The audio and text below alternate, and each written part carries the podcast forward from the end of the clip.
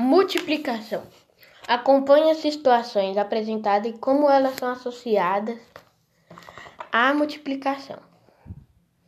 Leandro trabalha em uma quitanda e organizou algumas laranjas em grupos com quatro elementos, formando ao todo seis grupos. Quantas laranjas Leandro organizou dessa forma? Para saber quantas laranjas Leandro organizou, podemos fazer 4 mais 4, 4 mais 4 mais 4 mais 4 mais 4 mais 4, que é igual a 24. Essa situação também pode ser desenvolvida por meio de uma multiplicação.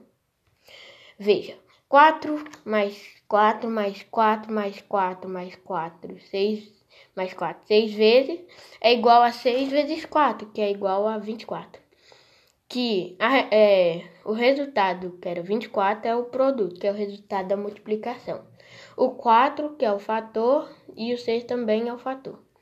São 24 laranjas. Nesse caso, utilizamos a multiplicação, multiplicação para adicionar parcelas iguais. Veja como o professor de educação física organizou seus alunos para a demonstração de ginástica. Primeiro, ele, ele organizou a os alunos na vertical, que é a linha, e a coluna, que é a horizontal. Quantos alunos vão, vão particip participar da demonstração? Como são seis linhas de, de nove alunos, calculamos o total de, de alunos efetuando a multiplicação de 6 por 9. 6 vezes 9 é igual a 54 ou como são nove colunas de seis, de seis alunos, calculamos o total de alunos efetuando a multiplicação de 9 por 6, que é igual a 9 vezes 6 é igual a 54, igualzinho.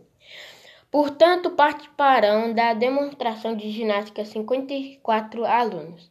Nessa situação, utilizamos a multiplicação para contar elementos em uma organização retangular.